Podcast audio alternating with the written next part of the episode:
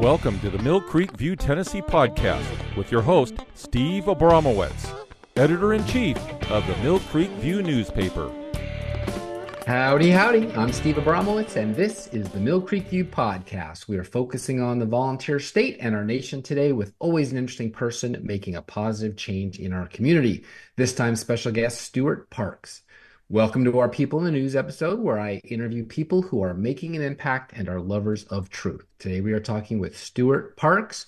Stewart ran for election as a Republican to the U.S. House of Representatives, Tennessee's 5th congressional district, his famous 5th congressional district now. He lost in the Republican primary on August 4th, 2022. In the past, the 5th district has been nearly synonymous with Tennessee's capital city, Nashville as the district has almost always been centered on Nashville throughout the 20th and early 21st centuries. The city is a center for the music, healthcare, publishing, banking, and transportation industries and is home to numerous colleges and universities. Its old nickname was the Athens of the South. It is also home to the Grand Ole Opry and Country Music Hall of Fame and Museum, earning it the nickname Music City. Since the 2022 election cycle, there is no longer a congressional district centered on the city of Nashville itself. Tennessee's fifth is a gerrymandered district designed to favor Republican candidates. Prior to the 2022 House redistricting cycle, the district contained the entirety of Davidson County, making it a safe seat for the Democratic Party. Following redistricting, Nashville was split into three separate districts, effectively diluting the city's heavily Democratic voter base into the surrounding suburban and rural counties which leans strongly Republican.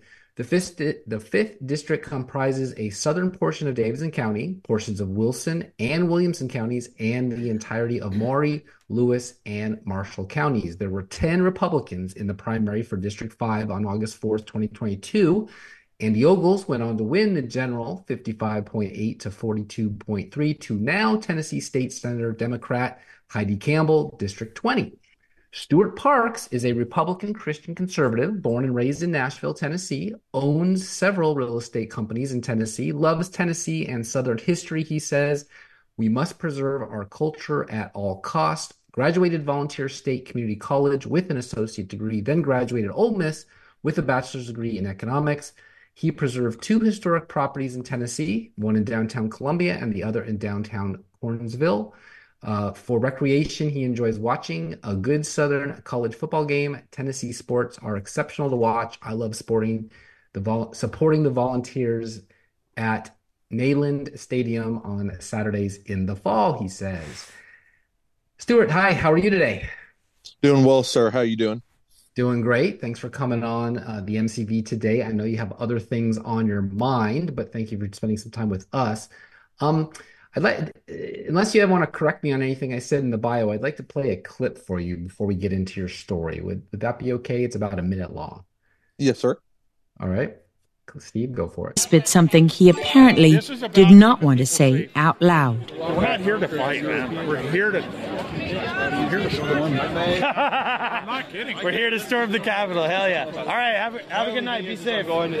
Be safe, brother. That one moment changed what we knew about Ray Epps that night, when he whispered "Storm the Capitol" before it had happened, and echoed the official narrative before it was broadcast across the nation. Of supporters of President Trump stormed the U.S. Capitol building. Thousands storming the Capitol. This mob that stormed the Capitol. Stormed the Capitol. Stormed the Capitol. Stormed the Capitol. Stormed the U.S. Capitol building. Stormed the United States Capitol. We ran it through forensic software that technical investigators use for analyzing audio and video to make sure we heard correctly and it had not been altered. We're here to storm the Capitol. That was Ray Epps, the only J6 protester who actually told people to go into the Capitol, has been officially sentenced to one year probation, $500 restitution, and 100 hours of community services. That was yesterday. That seems reasonable, I guess, but many J6 protesters are rotting in jail for nonviolent crimes. Epps escaped a prison term entirely. How is that possible? It's so shady. Ray Epps is a name that has been has come up many times. Um, a lot of people have associated him with a being an FBI informant, being some sort of federal agent, which I believe there's truth to that. um, I mean, that's just a sweetheart deal getting a probation. And he did worse than me, um, you know, making statements such as storm the Capitol. I never, I never said that on January 6th. Um, and so, you know, like I say, he did way worse than me, and he gets a sweetheart deal. Whereas me, I get an Obama appointed judge sentenced me to eight months in federal prison. So that's just mind blowing. It is. It is. Uh, Couy Griffin Otero County Commissioner, another elected official and founder of Cowboys for Trump, spent three weeks in solitary confinement for misdemeanor trespass, which is walking on the grass. He says he never incited nor encouraged anyone to break the law and always kept full distance from the fray. Epps encouraged it and he got probation. Um, I had Sarah McAbee on, met her last week personally, very sweet gal, strong heart for like a five five woman. Don't know if you know her. Tell mm-hmm. us if you do, but had to spend another Christmas alone while her husband, Williamson County Sheriff, they call him the Sheriff of J6 every night, sings God Bless America at 9 p.m. in that awful DC jail. Uh, do you know where they want to send you?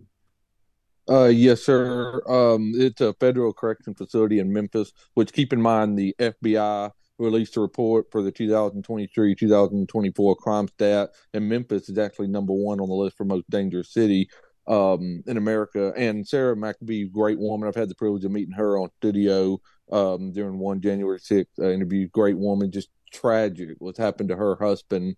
Um, you know, I view him as a hero, and I've said that to her many times. Wow.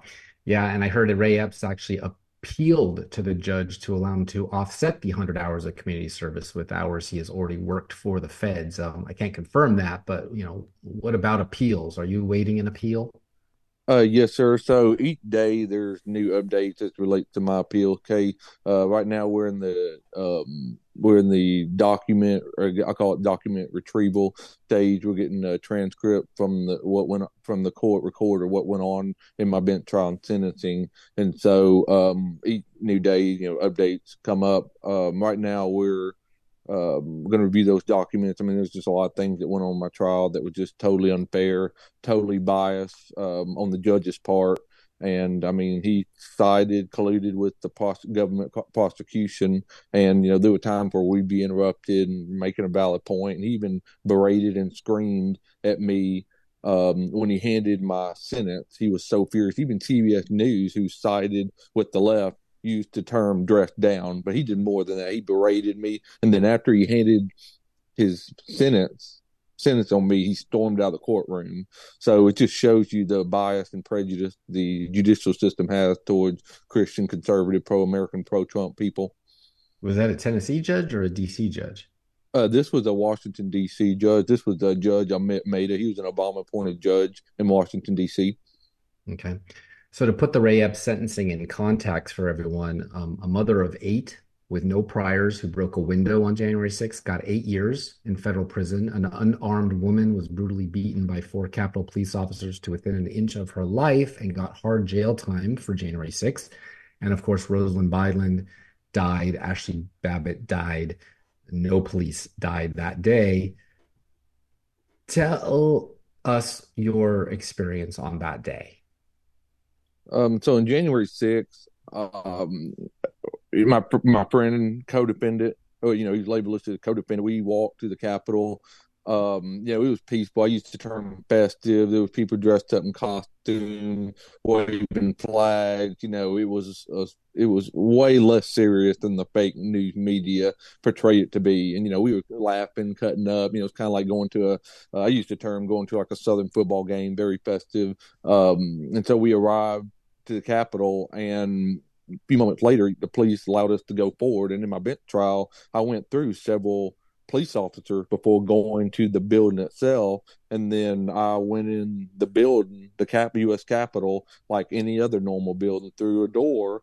And shortly after going into the building, I encountered some more police officers who never told me, they never once said, get out, you're breaking the law. You can't be here. This is illegal. Never once. They were using statements such as "We're with you. We hear you. We understand you." You know, very encur- you know, encouraging, um, you know, friendly banter, if you will. And um, that was just a common theme throughout while being in the Capitol for 30 minutes. And so, I mean, the fake news media just totally lied to the American people what actually happened in January 6th. So you didn't break any windows. You didn't uh, steal any laptops from Nancy Pelosi's office. You just walked in. The police didn't stop you as if you were there with a school field trip and spent 30 minutes in there and walked out. Uh, that is correct. I did no damage. Um, I went in through a normal entryway, through a normal door. Uh, nothing was stolen. And this is what's crazy about this. I'm facing a fifth charge. Normally, what they do is charge people the usual uh, trespassing, disorderly conduct, where you know, and that constituted about four charges. I'm facing a fifth charge, which is theft of government property, which I picked up a metal detector detector wand in a silly, frivolous manner, and I put it back in the same area. And what's crazy about this, the Capitol Hill police testified at my trial that nothing was stolen, nothing was missing from the Capitol, and the Obama-appointed judge still went out of his way to find me guilty of theft. So that's just pure dis- display of prejudice. So somebody who I described in the bio that loves Tennessee, loves America, went to DC to, you know, express your your First Amendment right to free speech. How do you feel about a judge telling you that you're a domestic terrorist and for demanding, well, for just basically demanding free and fair elections? That's why you were there. How do you feel about him calling you a domestic terrorist? You know, that's a great question. And I've been called every name in the book. He, I mean, the judge called me a liar, said I fabricated, um, you know, did everything, um, called me everything when he, after he heard my testimony, um, and stated all this and during the verdict reading. I mean, I've been called everything from insurrectionist, terrorist.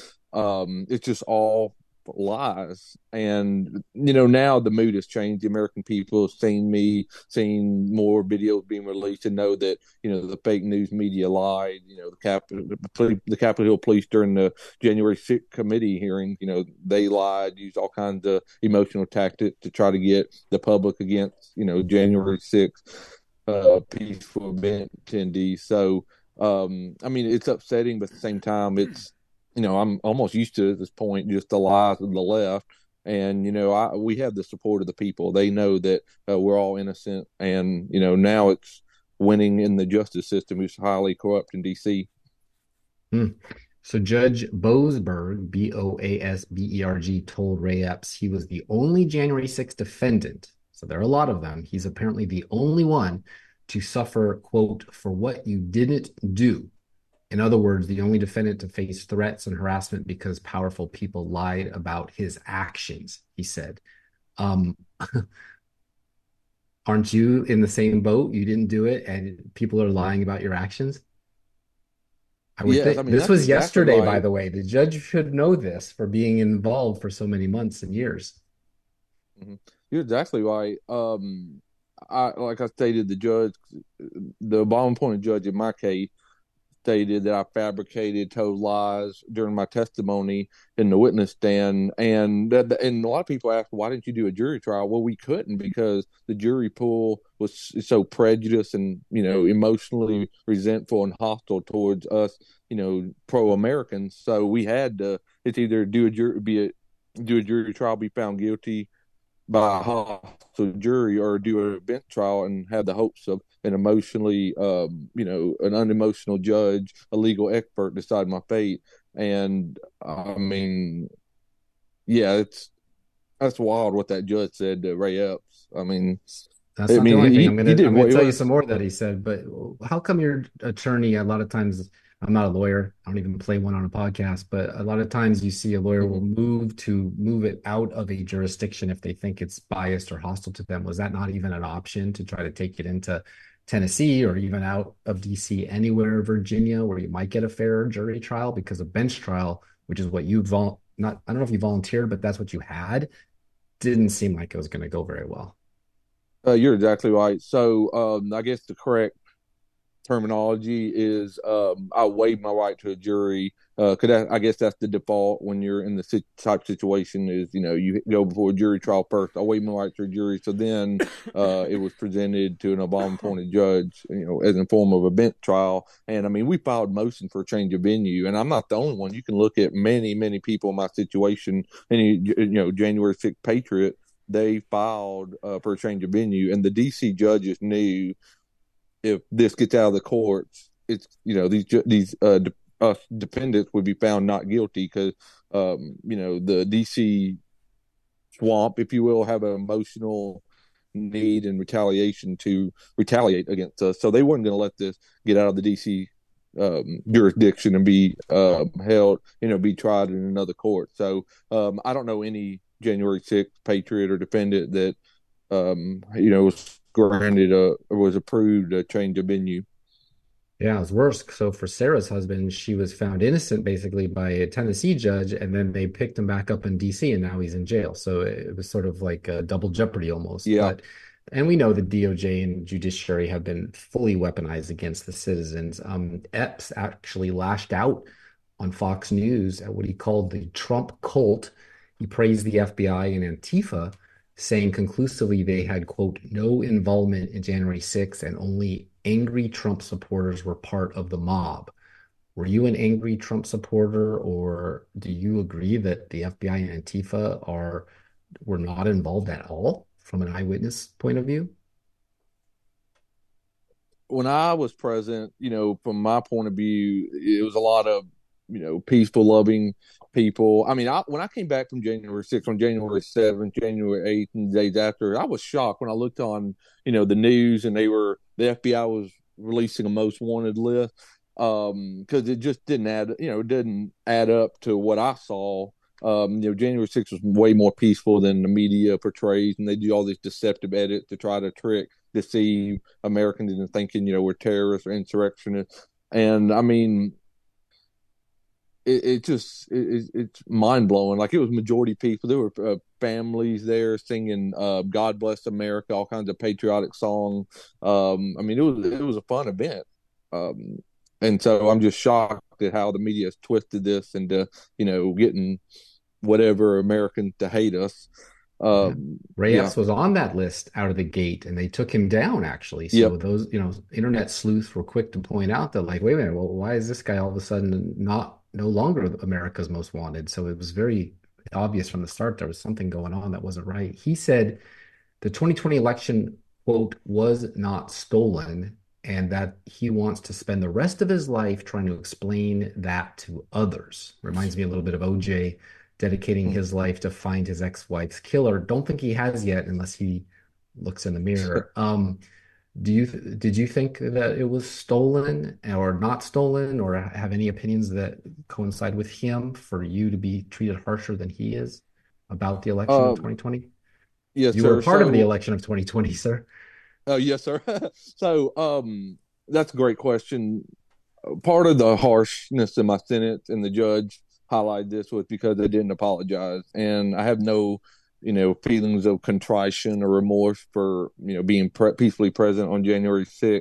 Um, I, along with many people, know that Joe Biden is not the president. He did not win the 2020 election. It's clear as daylight, even now after time has gone on, that he did not win it. Um, and there's a variety of evidence support that. So you know my frame of mind and belief then, now, before then was that Joe Biden's not the president, and we were peacefully present um, to hear the events. There's supposed to be a speaker, uh, several speakers in January 6th to stop the Steal rally, and you know we were peacefully unified to say, hey, these votes need to be there needs to be a second look at all these votes that are coming in um, from the states, and you know unfortunately Mike Pence did what he did and didn't kick the vote back, and the fraud got pushed through. So um, to answer your question, I do not recognize Joe Biden as our president. Hmm. Well, it could have been worse for you. The leaders of the Proud Boys, who one, one of them wasn't even at the Capitol, got 22 years. Uh, I went. I want to read the list off. Um, get your reaction to this. Enrique Tarrio, who was the leader, uh, he's 38 years old, 33 years. Uh, that was recommended, but he got 22. Joseph Biggs, also 38 from Florida. He was recommended 33 years, got 17. So you'd say light sentence, right? Zachary Rehl from Philly, 30 years, got 15, half. Ethan Nordean from Washington State, where Steve is, 30, 27, 18 years. I actually know him. We were part of a group called the Free Breathers long before there ever was a Proud Boys because we wanted the masks off and to breathe. Crazy, right? Dominic yes, Pezzola, uh, he's 45, poor guy, Rochester, New York, 20 years, uh, was offered 10. Stewart Rhodes, these are oath keepers now. And Kelly Meggs, uh, one from Texas, one from Florida, 25 years and 21 years recommend, got 18 and 12. So most of the 1,752 convictions result in some amount of jail time followed by a period of supervised release. Is that what's going to happen with you? Um, so I'll say share some thoughts with that. Um, you look at you know what's been released, um, even with you know my eight months followed by a year of supervised release. Um, the punishment is far more severe than what's on paper because if you think back, I was raided by the FBI on January 3rd of 2021, and I've been on forms, different forms of probation since then. So, you know, you look at it, you could almost say two, three year probation plus a year of supervised release in eight months in my case. And I echo that to say those other people, I'm sure their punishment way worse. Um, you know, a lot of them probably had a form of maybe pre-trial release and you know government monitoring and had to give up certain rights like me i can't be around guns firearms uh, there was one point where i couldn't even be on social media by the magistrate judge when i was arrested the day of then when it got transferred to dc they rescinded that and said, you know, hey, you can be on social media. So there's just, you know, way more, way more harsher punishment than most people realize. Um, and you know, those people, they're innocent. Um, I hear stories like what you mentioned with the gentleman that wasn't even in the Capitol, wasn't even there on January 6th, and he got arrested and facing a harsh sentence. I've heard, you know, people not even going to the Capitol, getting arrested and so forth, and all these people are innocent. So just one day in jail is far too harsh for innocent people, let alone 20 years, 17 years, you know, eight months in my case. Um, it's just totally corrupt and unjust what they're doing to these people. Yeah. So a year ago this month, the Republicans won back the Congress. Where is the GOP? Jim Jordan, Judiciary, Matt Gaetz, MTG, the firebrands, the new speaker, Mike Johnson, Christian guy from Louisiana, Tennessee's Mark Green, Homeland Security. Anyone taking up these in your these people's cases? You know, that's a great question. Um, I view this as a spiritual battle. You know, I'm using prayer and because um, you're right, it's it, it's tough that you know all elected representatives. Um, Sarah and I've heard different other January 6 people ask, where are you know people taking up for us? If we were Black Lives Matter or any other hostile left wing group, the left would be jumping, you know, raising money, um, you know, to get us out, you know, paying for our bail, different things, taking up for. But as far as the GOP, it's almost like we're too controversial for them, which is crazy because we're the ones that voted them in in the first place. Um, and you know, and I don't know about all the names that you mentioned, but there are a lot of people. If you look at the record that voted uh, for the fraud on January 6th, a lot of people on the GOP did, you know, push it, you know, approve Joe Biden to be uh, elected president based on fraudulent result. And I think a lot of them are ashamed to, you know, go back and admit admit that. Um, so yeah, that's a great question. Okay. Uh, with your permission, I'd like to play one more clip, about 35 seconds. Mm-hmm. Okay. Yes, right, sir. Steve. Number two. Happened inside of the building. An important note when it comes to our prosecutions about those who remained outside the building. We have used our prosecutorial discretion to primarily focus on those who entered the building are those who engaged in violent or corrupt conduct on Capitol grounds. But if a person knowingly entered the restricted area without authorization, they had already committed a federal crime. Make no mistake, thousands of people occupied an area that they were not authorized to be present in in the first place. That was Matthew Graves, U.S. Attorney for D.C., the guy in charge of all those prosecutions, um, is going to start taking more political prisoners out of innocent people who never even went in. Uh, he called it prosecutorial discretion. That's a problem with discretion in prosecution. Nothing for billions of damage during the summer of love in Seattle and Portland.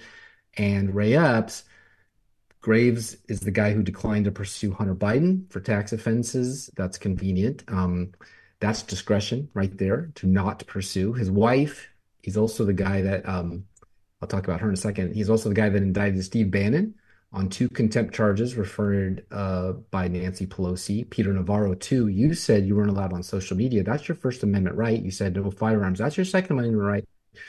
But get this: there's pres- pr- there's pres- prosecutorial discretion. That's true, but there's also conflict of interest and ethics for lawyers, right? His wife is Fatima Goss who's the president and CEO of the National Women's Law Center. She plays a crucial role in Biden and Democrat priorities, and she's been to the White House 28 times since Matt Graves was confirmed. Even Fourth of July barbecue, they were together. Um, I can go deeper with their closeness to VP Harris and her husband, but you get the point. Did your lawyer deal with this guy? I don't know as far as you know the names of the individuals that my lawyer uh, dealt with, but um, it's just sad. I mean, these there's families, kids. I've heard stories of you know teenagers close to 18, but they're still people's kids being arrested, uh, grandmas, grandpas, just innocent people. And you mentioned earlier people that weren't even present in DC or went in the building. And I mean, my heart goes out to them. My heart goes out to you know the January 6th Patriots that's still in jail today, denied bond or early release. Um, it's just evil what they're doing, and America is waking up. Um, you know, a lot of people at the time support they support us, and even a lot more now have come along. It's like, wow, this is just eye opening. Um, how you know uh, the DOJ is being weaponized against innocent people. So, um, yeah, like I said, my heart goes out to you know the innocent people being arrested because of this. Yeah, and it goes beyond the DOJ. I, am pretty sure we'll hear yep. about her, his wife, Graves' wife, and the NWLC, where they go after uh, Clarence Thomas to recuse himself on Trump matters. Um, Jack Posobiec told Julie Kelly, uh, like the only two that seem to cover this Jan 6 out there. I don't know if you've had a chance to talk to either of those two, but they seem to be the only ones doing it.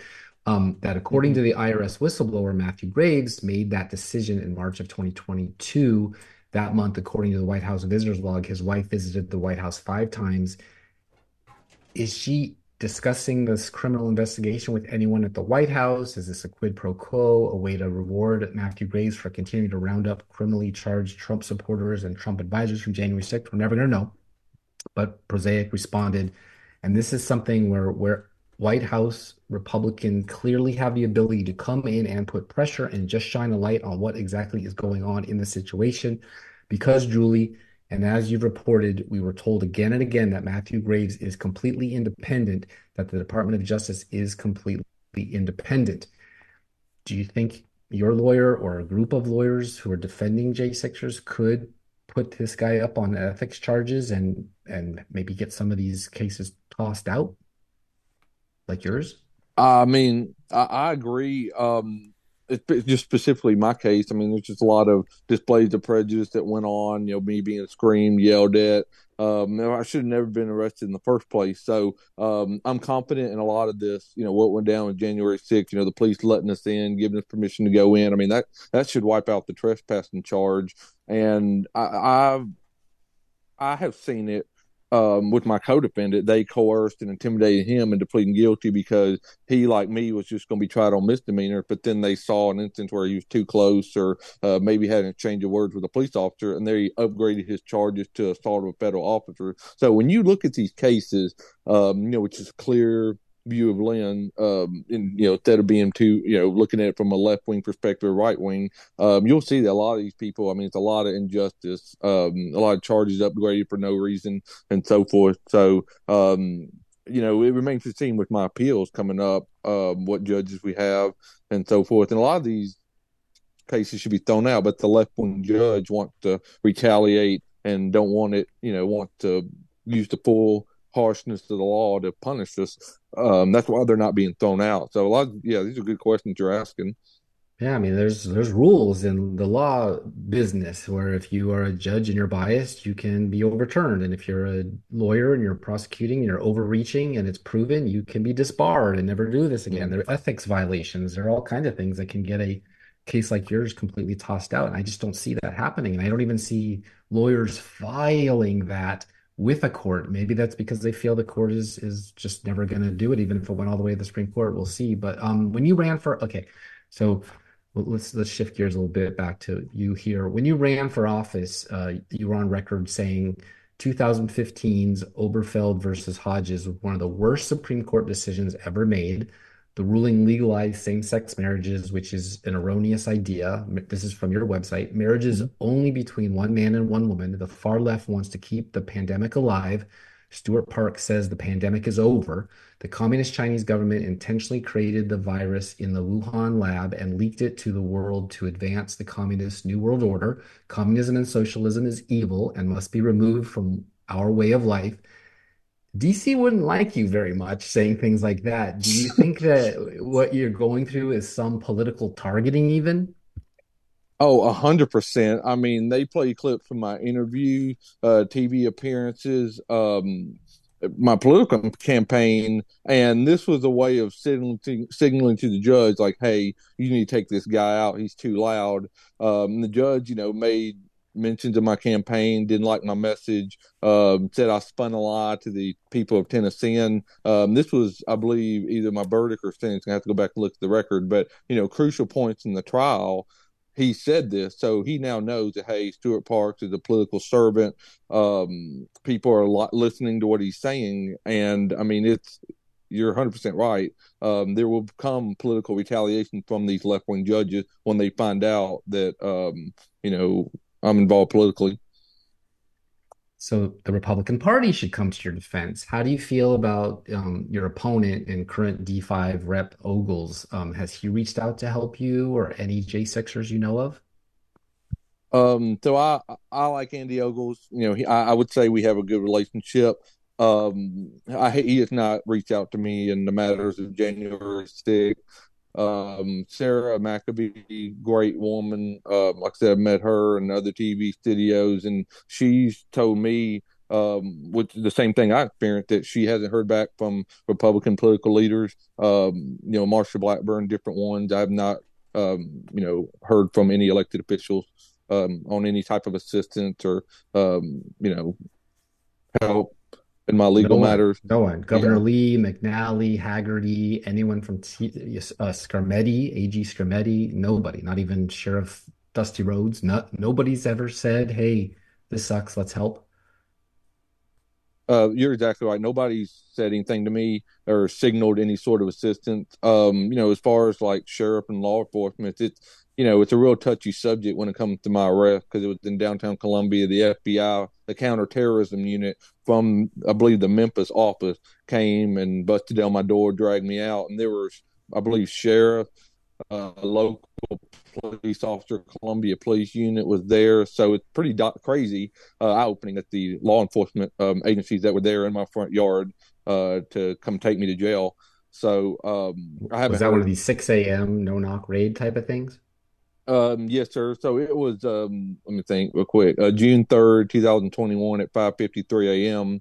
Um, you know, I'm deep asleep uh, in my bed, and you know, I hear a loud bang at the door. FBI. Before I can even get out of the bed, glass is flying everywhere in the living room. Doors kicked in, and you know, they're in full body armor, machine gun pointed at me, screaming at me. Um, so yeah, it's, it's just shocking how they came and got me. And this wow. was in Tennessee. This is Columbia, Tennessee. Right. And so, the, I mean, are they supposed to talk to the TBI before doing this or the local sheriff or the local PD or anybody that would have been alerted to say, why don't we just call his lawyer and ask him to turn himself in? Why do we got to go yeah. break glass?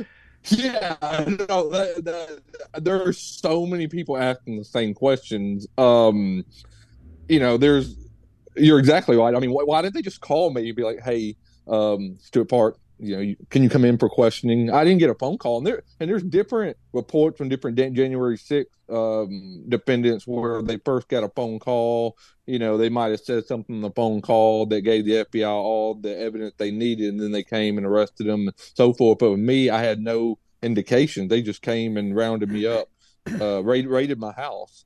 Um, and there's a lot of people that saying, well, the sheriff should have, you know, giving them permission first and so forth. And I think all those are valid arguments, quite frankly. Um, but you know, it needs to be looked at. Did they take you to jail like in the backseat of the car, handcuffed in your pajamas, or did they at least give you an opportunity to get yourself together and then go book you, or you know, how did what did they do, or or did they leave and just let you clean up the glass on your own seven in the morning? well, um, yeah. So I was in normal sleeping attire. I was just in boxers and gym short, and um, they came, arrested me, handcuffed me, um, took me to the back of an unmarked, um, unmarked, blacked out Jeep. at the road. And I, I do remember after they apprehended, apprehended me and had me seated, they did bring me a t-shirt and I think some shoes.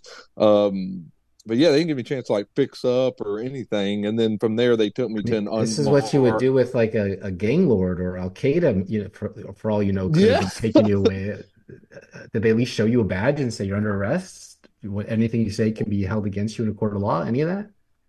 So um, the only indication that I had, and again, this could be like gangsters. I, I have no idea who these people are.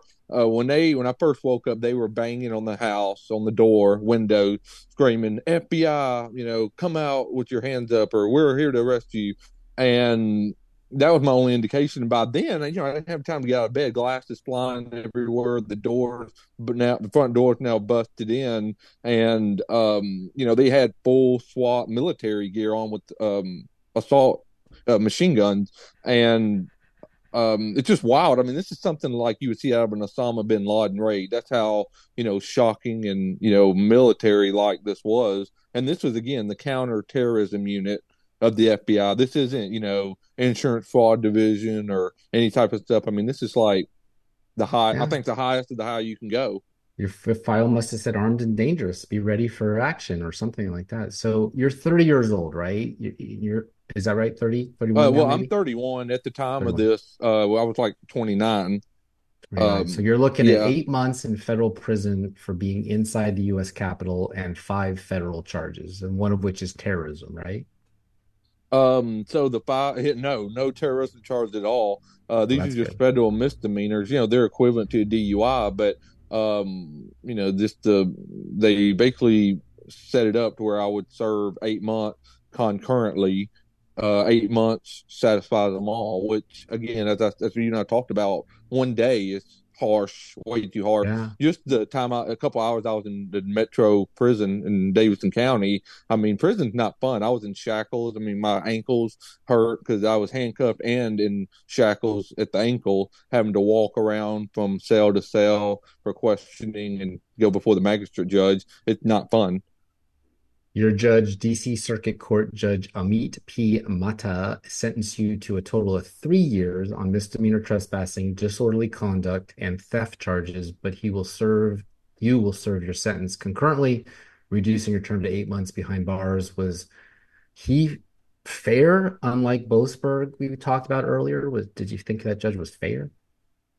Um, so the school of thought in DC during the time of my arrest was that I'm standing before a judge that was considered middle, uh, middle of the road, if you will, middle uh, in terms of um, political thought. There are some that could have gotten way worse, and there's some um, that are Trump appointed judge that were, you know, in some cases, uh, one Trump, one Trump judge acquitted Matthew Martin of um, and had all his charges dropped. So you know that, that was the school of thought. But once the trial, Brent trial went on, and I was uh, handed my verdict and sentencing, I mean, it became evident that this guy took it out on me. I mean, he was really harsh um, and one sided, totally unfair.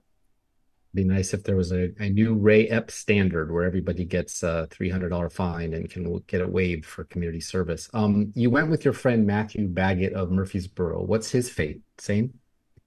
So Matthew Baggett was intimidated and coerced into pleading guilty. Um, let me think. He pled guilty April fifth of two thousand twenty-two, um, and then he was sentenced August fifth of two thousand twenty-two to just three months and a year's supervised release. And I think he had to pay a fine. And he, uh, um, my understanding is he has now finished his one year supervised release, so he's completely satisfied all of his sentence, like he's off the hook now. Mhm. I think he pled deal, got three months. Yeah. Um, why did you Which also- Yeah, go ahead. Sorry, I, uh, sorry, I didn't mean. To, uh, I, I want to add to that because you bring up a good point. Um, he got three months, and at his sentencing, the judge made a comment that he didn't like Matthew's demeanor, his facial expression. And Matthew, if you know him, he's a great, warm, loving guy. Uh, just has a normal, professional, serious look. And um, the judge didn't like his facial expression, among other things. Gave him three months and that's just shocking and that's why a lot of people ask me well why did you plead guilty try to get a uh, you know a lighter deal and one i didn't commit a crime two the fbi and the prosecution tried to get me in many different times to plead guilty and a variety of meetings. And you could sign all this paperwork, do all this pleading you want, but at the end of the day, it's up to the judge on what you get. And the judge hates you for what you stand for. He's going to give you a really harsh sentence. So that's why I fought it all the way through. And it's unfair what they did to Matthew. Your public uh, defender, John Machado, I believe. Do you like him? Did he do good? You know, I um, I'm thankful for Mr. Machado's work. Um, you know, I, I think there were certain things that um, obviously, you know, we did the best we could. Um, I'm thankful for him. You know, he's very professional, um, nice to me, and so um, I'm thankful for Mr. Machado. And Scott MacFarlane is a CBS congressional correspondent. He said, of all the hearings I've covered and all the January 6 cases I've covered, I have rarely, if ever, heard a judge more forceful and frank in his denunciations of what a defendant had argued and what a defendant had said. That's about you. Um, I mean, your judge, I should say, against you. When do you turn yourself in? I guess like. Uh, that's a good question. So right now, the self surrender date has been listed for February 6th of uh, 2024. So it's about less than a month.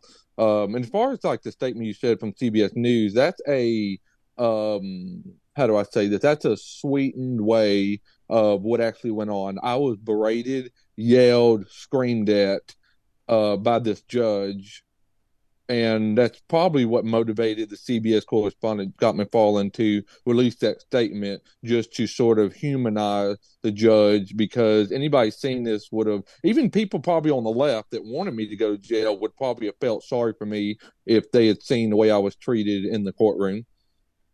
Yeah. Well, thank you for coming on here to tell your story. I, I, hope you'll come back after your sentence and tell us how you fared in there and, and all that. Um, but you're appealing, right? So Still chance. Uh, yes, sir. May... Okay, so you recorded saying a lot of admiral figures in history have gone to jail in times of evil. Sometimes good people have to go to prison in standing up for what they believe. Still feel that way? Yes, sir. You know, this is I've made I stated this on a podcast or uh, on a media interview. Um, you know, I, am a Christian. I enjoy reading the Bible, and it's wild to me that like most of everybody in the Bible went to prison. Even great figures. You look at Nelson Mandela, um, different ones in American history, they went to prison.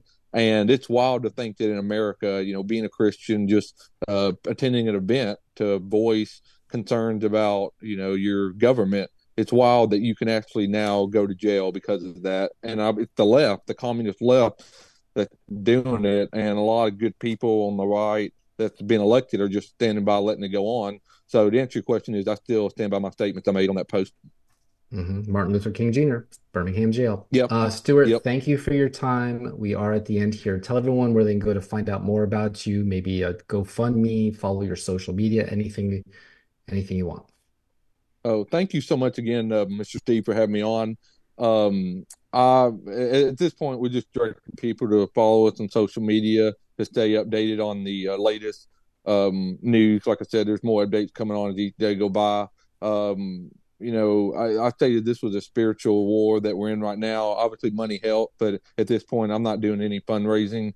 Uh, just speaking out, um, just you know, in the legal system, going through the legal channels to get this done. I appreciate um, you having me on and um, you know, I just want to get the word out and share people what's actually going on. So I'm open to doing future media interviews with anyone.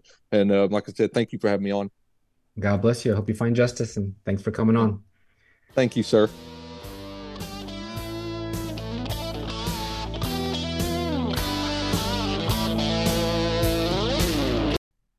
I'm Cole Walker.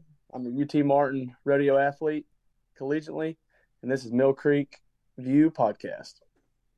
With Columbia, Tennessee based EnergizedHealth.com, you lose fat fast, simply and naturally without restrictive exercise or cardboard, dry, tasteless food. Revolutionize your health with this proprietary 88 day science from John and Chelsea Jubilee. People report getting off medications and reversing ailments. Energy, mental clarity, and alertness go through the roof. Look and feel many years younger and oftentimes unrecognizable. I know. I'm an alumnus and lost 70 pounds of fat with John and Chelsea and wouldn't have energy to do three shows a week without it. Hit the link in show notes for your free consultation and discount. money back guarantee so you have nothing to lose but unhealthy fat. EnergizedHealth.com. I don't understand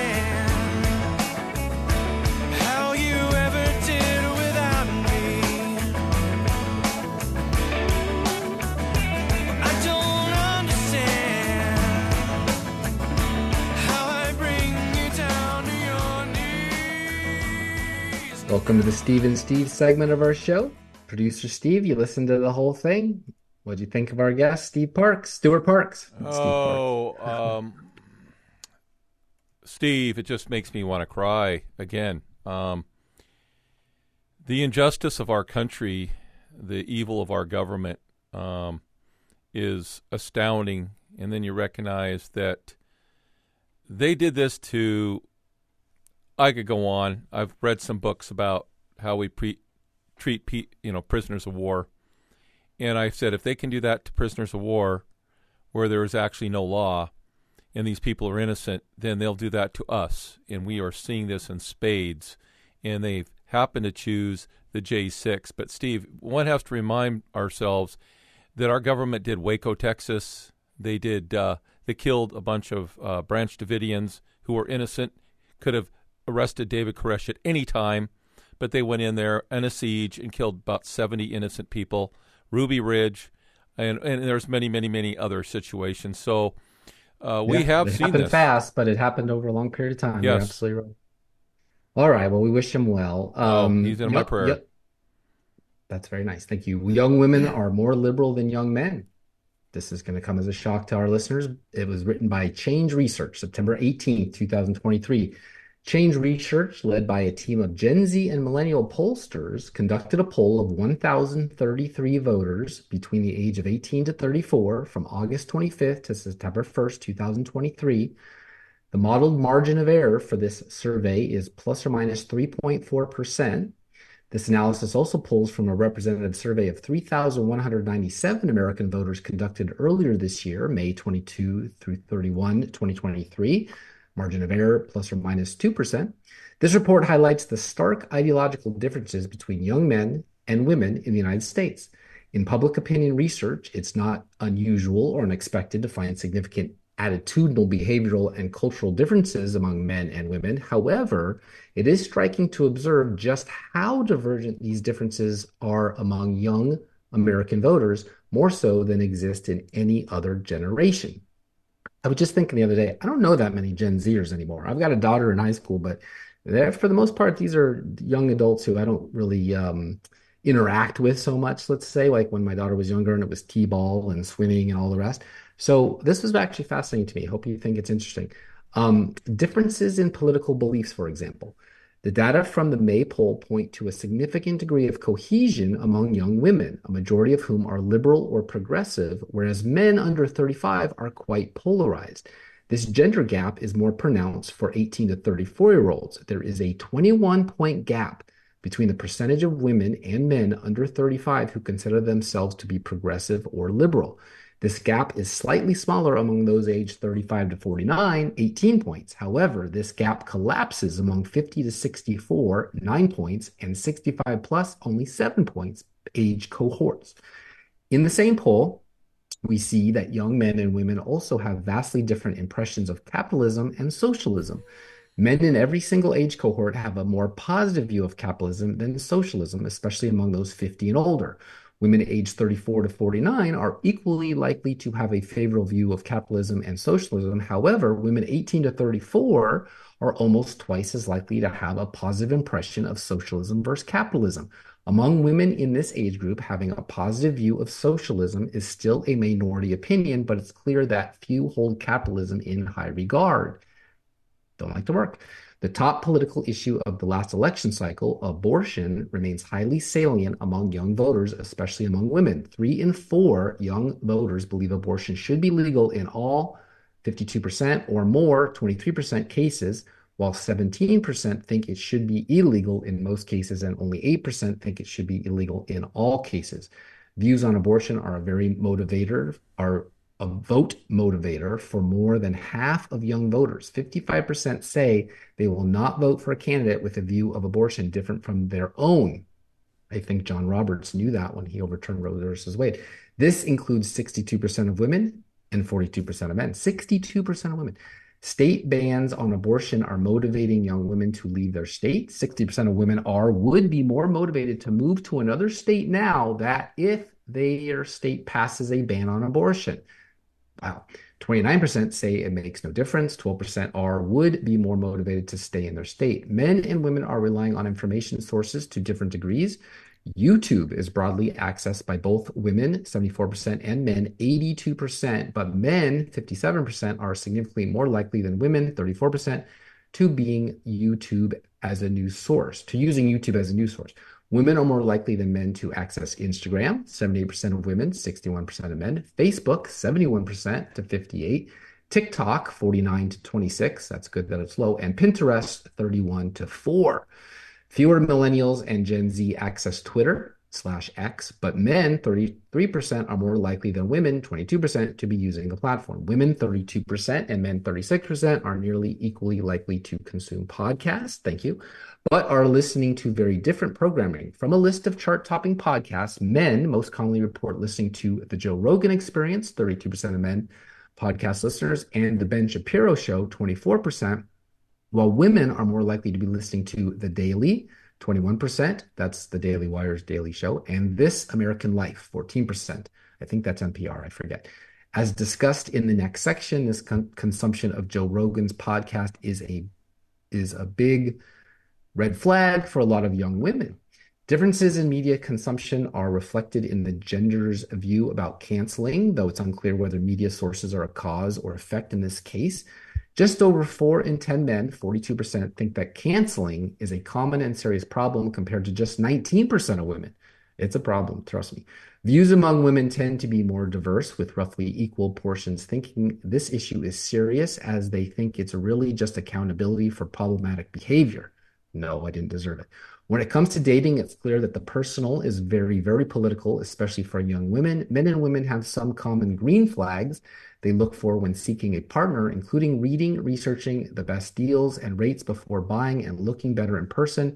But there are significant differences in how some political values are prioritized. Additional top green flags for women include saying Black Lives Matter, taking candid pictures of you, and identifying as liberal. Top green flags for men are not being on social media, saying there are only two genders, owning a gun, and preferring cow milk over any non dairy milk. Guys are kind of superficial. Intersectional LGBT Book Month, dispatch from a small town librarian. So, why am I reading that after what I just read? Stay with me, folks. This makes sense. This is from the American Library Association website, ala.org. I'm not making it up by Tess Goldwasser. Do you work for a library in a small rural conservative community? Are you a frontline staff member there with no managerial or administrative authority? Do you wish you could do more to make your library more inclusive to the LGBTQIA community, but meet with resistance? Don't give up. This is the most important lesson I can impart upon you. For instance, when you ask, Can I do a GLBT Book Month display in June?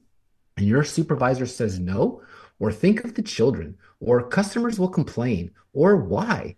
There are no gay people here in our town. You could very easily be discouraged and angry and confused. Don't they know every Thursday is gay night at the town pub? But don't stop asking. Ask next year, and the year after that, and the year after that. One year they might say yes, and the year after that they might say, sure, you can do that again. And it might become a tradition. And every year you can put up more rainbow flags than the year before. The only way you'll find out is if you contribute, if you continue to be persistent. And if you're thinking a display is a trivial matter, it's not really. A warm and friendly display can be welcoming to LGBT folks in your community who probably currently feel unwelcome. And it's a single and it's a simple thing to start with. Sure, you want to eventually get to drag queen story time, but you should start with something simple invite LGBT community partners. Like I said, your library isn't ready for Drag Queen Storytime. They may not be ready for any kind of LGBT programming yet, but that doesn't mean those programs can't still be held in your library. If your library has meeting space, reach out to groups like your local PFLAG chapter or local schools' LGBT student groups and let them know that they can hold meetings and host programs at your library. Sneakily fit stuff into current programs, she says in this letter. So you're not going drag queen story time yet, but you're probably doing regular old story time, right? Try to sneak inclusive messages into your current programs. For instance, if you're reading a book about a mama bear and a papa bear, maybe when you read it, you just change it to be about two papa bears. Or if you're reading a book about a rabbit who likes to get dirty and play sports, maybe when you read it, you pointedly say it's a girl rabbit. If there are characters in a book where the gender is unidentified or irrelevant, feel free to play and change it up. Chances are kids and families won't even notice. But for the same sex family or gender nonconforming child who does, it will really mean a lot to them to know their librarian has their back. Yeah, what else do they want? There are just a few ideas I've had and lessons I've learned over the years.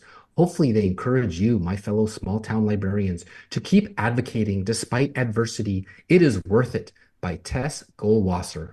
Who? According to the official news outlet for the Rainbow Roundtable of the American Library Association, I'm a youth service librarian from St. Mary County Library in Southern Maryland. My professional focus is providing quality library services to kids 0 to 18. My time is usually split between working at the informational desk answering references and readers' advisory questions, and planning and executing programs for youngsters and their family. I am also our library early childhood community liaison. Say that five times fast. So I perform many outreach duties to maintain the healthy partnerships our library has with the community organizations like the Judy Center, Head Start, Infants and Toddlers, Fleet and Family, and DSS. Question from the interviewer. What are you most proud of professionally and or personally? A little girl once told me she wants to be me when she grows up. To be someone that another aspires to be like is pretty special. I'm proud to be a positive role model.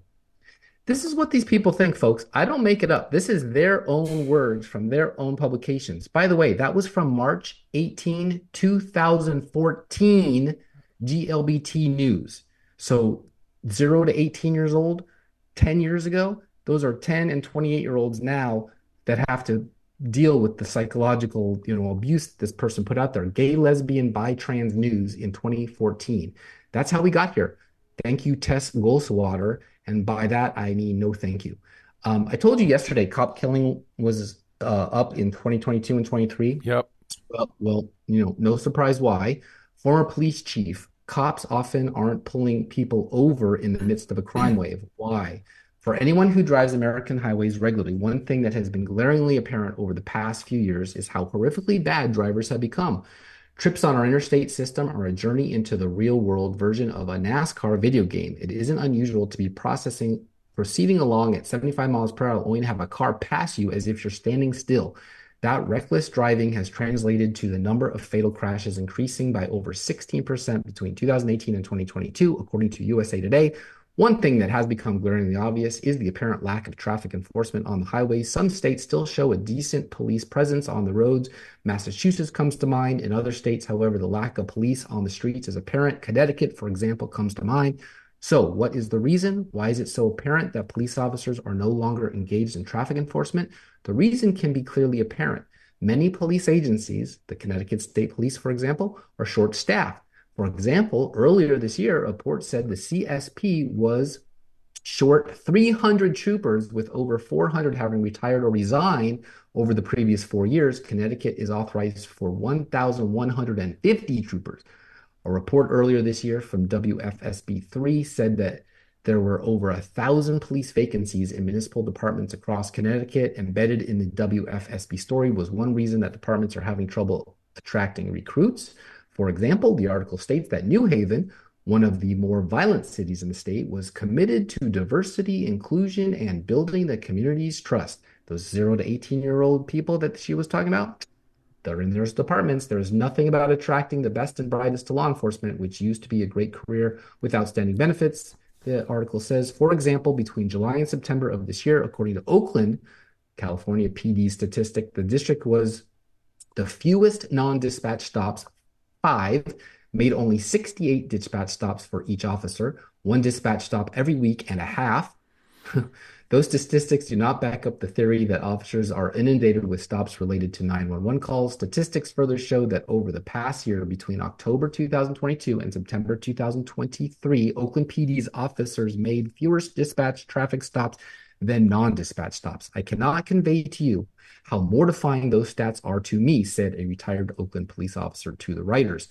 And if we still agree politics, like defund the police, is downstream from culture, and Disney is a powerful player in the culture we see and hear in entertainment, here's a positive sign. It may come to an end one day sooner or later. Inside Disney's disastrous year in box office flops, 2023 marked Disney's 100th anniversary of making movie magic. It also marked a disastrous year at the box office. Out of eight major theatrical releases from Disney this year, seven of them significantly underperformed with audiences not just in the US, but overseas as well. They don't like it either. The first was in February with Ant Man and the Wasp, despite an all star cast. Michelle Pfeiffer, Bill Murray, the $200 million price film earned only $215 million domestically and 476 million worldwide, far short of the 600 million it needed to break even on its theatrical run, according to Variety. That's less than the 519 million worldwide earnings from the first Ant-Man film in 2015 and the 623 million in the second installment earned in 2018, not adjusted for inflation. The other was November's release of The Marvels. Its 2019 predecessor, Captain Marvel, starred Brie Larson, opened domestically north of 153 million and went on to earn 427 million and a whopping 1.1 billion worldwide. Wow. Marvels, however, opened to just $46 million and may not even reach 100 million domestically. Its total global gross so far is less than 90 million domestically and roughly 200 million worldwide, making it the lowest grossing Marvel film in the entire franchise and putting it in box office disaster territory, giving its reported $270 million budget. Finally came the pre Thanksgiving release of Wish, which Disney billed as a film a century in the making, but I bet they wish they didn't make it, to commemorate the studio's 100th anniversary. Sadly for Disney, it was only wishful thinking, as Wish has only grossed roughly $50 million domestically and just over $125 million worldwide, likely to face major losses from its reported $200 million budget. Compare that to Disney's pre-Thanksgiving release of Encanto in 2021, which made over 250 million worldwide amid the box office recovery from COVID. Disney's box office calendar headed into 2024 remains in flux due to the lengthy actors and writers strike that paralyzed Hollywood for much of this year. The studio currently has Pixar's Inside Out 2 and Marvel's Deadpool 3 slated for next summer, but its delay of the white the Snow White live action remake, which was originally supposed to be released in March 2024, now slated for March 2025, hopefully 2125. Following intense backlash is perhaps a bad omen for the House of Mouse. Stay tuned for my thoughts of the day.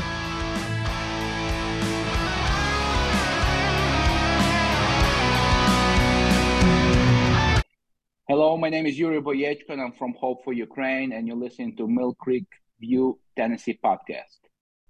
I'm Bill Ozier. I am the president of the Battle of Nashville Trust in Nashville, Tennessee. I'm here on the Mill Creek View podcast.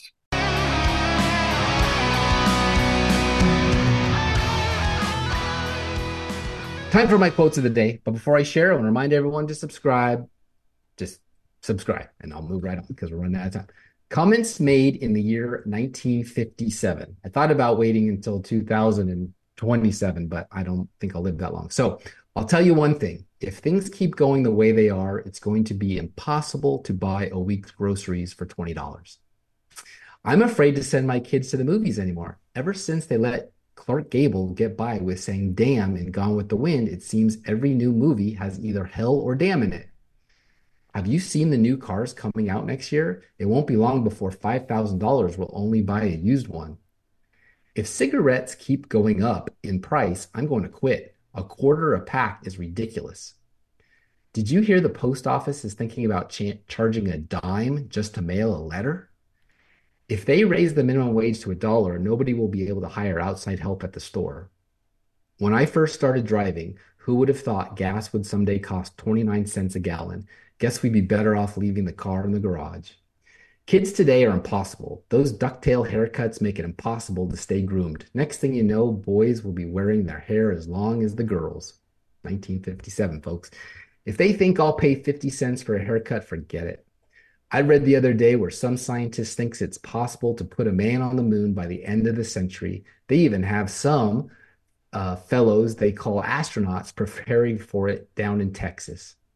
Did you see where some baseball players just signed a contract for $75,000 a year just to play baseball? It wouldn't surprise me if somebody may be making more than the president. I never thought I'd see the day all our kitchen appliances would be electric. They're even making electric typewriters now. It's too bad things are so tough nowadays. I see where a few married women are having to work to make ends meet. It won't be long before young couples are going to have to hire someone to watch their kids so they can both work. Marriage doesn't mean a thing anymore. Those Hollywood stars seem to be getting divorced at the top of a, at the drop of a hat. I'm just afraid the Volkswagen car is going to open the door to a whole lot of foreign business. Thank goodness I don't live to see the day when the government takes half our income in taxes. I sometimes wonder if we are electing the best people to Congress.